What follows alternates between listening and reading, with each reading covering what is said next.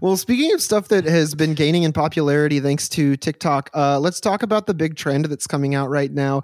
And this is just some like, you know, normal internet culture shit, but it seems like there's a thing or something that people are trying to make a thing called butter boards. Now, this sounds delicious. It sounds right up my alley. And um, mm-hmm. so this is something that it's like a charcuterie board, but you mm-hmm. take your board and then you put butter all over it Okay. And then you put things that you would normally put in a compound butter toppings, vegetables, fruit spreads, mm-hmm. jams, pepper jellies, stuff like that. And then you dip crackers in it or like a, um, what's it called when you cut up French bread and you toast it? Um, uh, crostini. Oh yeah, crostini, yeah, thank yeah. you, or crostinis, and uh, they're trying to make this into a thing. Look, I'm somebody who will eat if, like if I buy good butter, like if I buy Kerrygold, mm-hmm. I'll shave little thin slices off of it and let it melt on my tongue. That's and I weird. I still don't think a butter board is a really good idea. I think it's too much. It's going too far. I think this is fine. It's just dip. Like they're, they're literally just making dip instead of on a bowl. In a bowl, they're putting on a board. It's like solidified. Yeah. Is it, I, this is yeah odd. I think it's. uh I feel like I'm neutral. It's, I'm just like reading the the like what Justine Snacks website where the woman mm-hmm. who like invented it. It kind of just looks like a I don't know. I don't know what's wrong with just like spreading butter on bread with a knife. That's like why add the uh, complication of dipping your bread in the butter? Yeah, I don't know. It just kind of has the vibes of like to me when you go to like a nice French or Italian restaurant and they bring you the bread and oil. You know what I'm talking about? The, oh yeah, the, you dip the, the bread in the olive oil. oil. You dip the bread in the oil.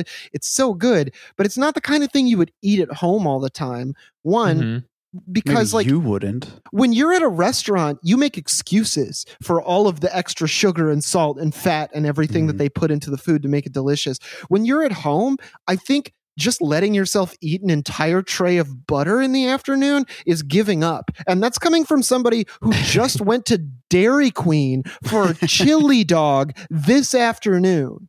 I don't know if I necessarily agree with that because it looks like, from what I can tell, I'm only just looking at like the thumbnails for a bunch of these TikToks. It looks like they're making them for like parties. They're like entertaining guests with their with their yeah. butter boards, which is yeah. cool. And I would absolutely like with a couple people like house one of these butter boards. They look delicious. But also, butter is not as bad for you as like say uh like margarine, right? Like mm-hmm. like I feel like the ill health effects of butter have kind of been overblown, right? Well, butter sure. isn't really any worse for you than, you know, any other uh, uh, equally dense dairy product right? Mm-hmm. Well, any other so, fat, right? Like yes. if you you can chug uh, olive oil and suffer the same adverse effects yes. as if you just ate a whole stick of butter. Yeah, yeah. my my uh, point being like the processed sugars, carbs, uh, like vi- like all the chemicals with like really long names in mm-hmm. the foods that you eat, like are way worse for you than like some decent quality butter. Sure. Well, but even like nutrition aside, because I, I, mean, I agree with you. That's why I usually go for things that have real sugar in them. For instance, I just try to limit yes. my sugar generally. Yeah. Uh, but there was another element to this where it it felt like a dairy lobby play and knowing the history of the dairy lobby in the United States, the cheese caves, government cheese, literally giving away free cheese because the dairy lobby forced the government to sign up for these long, extensive dairy uh, uh, purchasing contracts. There's a part of me that thinks that in the United States, butter consumption just kind of gradually went down for a while, and mm-hmm. the the butter companies are like, Land O'Lakes and Kerrygold and all the other ones are getting together, Finlandia, and they're just it like, was because of Ted Cruz.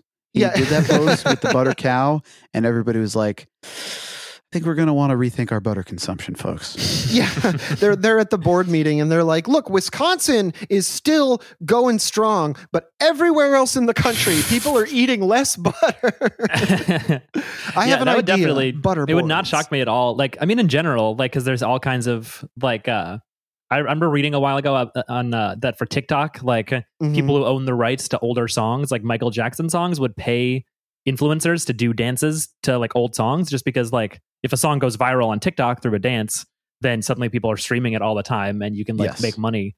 So it's like TikTok yes, is like is... just the latest arena to like you know create not psyops exactly, but just like marketing propaganda that people are like, oh hey, that looks cool. I'll buy butter and then make it that. absolutely is. This is why I recommend that everybody get off TikTok because like basically all social media it has been like since its inception has been a slow march to gradually improve and make more efficient the way in which it beams ideology into your brain by making mm-hmm. the actual like act of going on and looking at social media addicting and also by making the way that the advertisers and like the government collaborates with the social media companies just more efficient and more insidious right so like tiktok i think at this point like Reddit also has this constantly, right? We were just talking. Reddit's about just it. the FBI, the State, the State Department, yeah. and the CIA,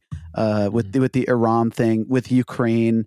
But TikTok is so hyper efficient at this because of the format of TikTok. You are having like if you if you are just getting like 15 second video after 15 second video of ideology you're getting this like rapid fire shit where it's it, it can like shift your own the overton window of your brain over the course of just minutes yeah well it's it's interesting because i mean like remember when we found out maybe not found out i don't think it was ever confirmed but somebody had some some pretty persuasive evidence that Ghislaine Maxwell was like a top level redditor like number three in the world or something like that oh yeah that. I yeah, believe I it like, to be true as well. Yeah, it made sense. Yeah, and I I feel like that that stuff is maddening, but I also kind of love it because without that, I would never get an opportunity to write a blog spot post about why Cascatelli, the new pasta shape, is actually an outgrowth of MK Ultra. oh yeah, I forgot about the new pasta shape.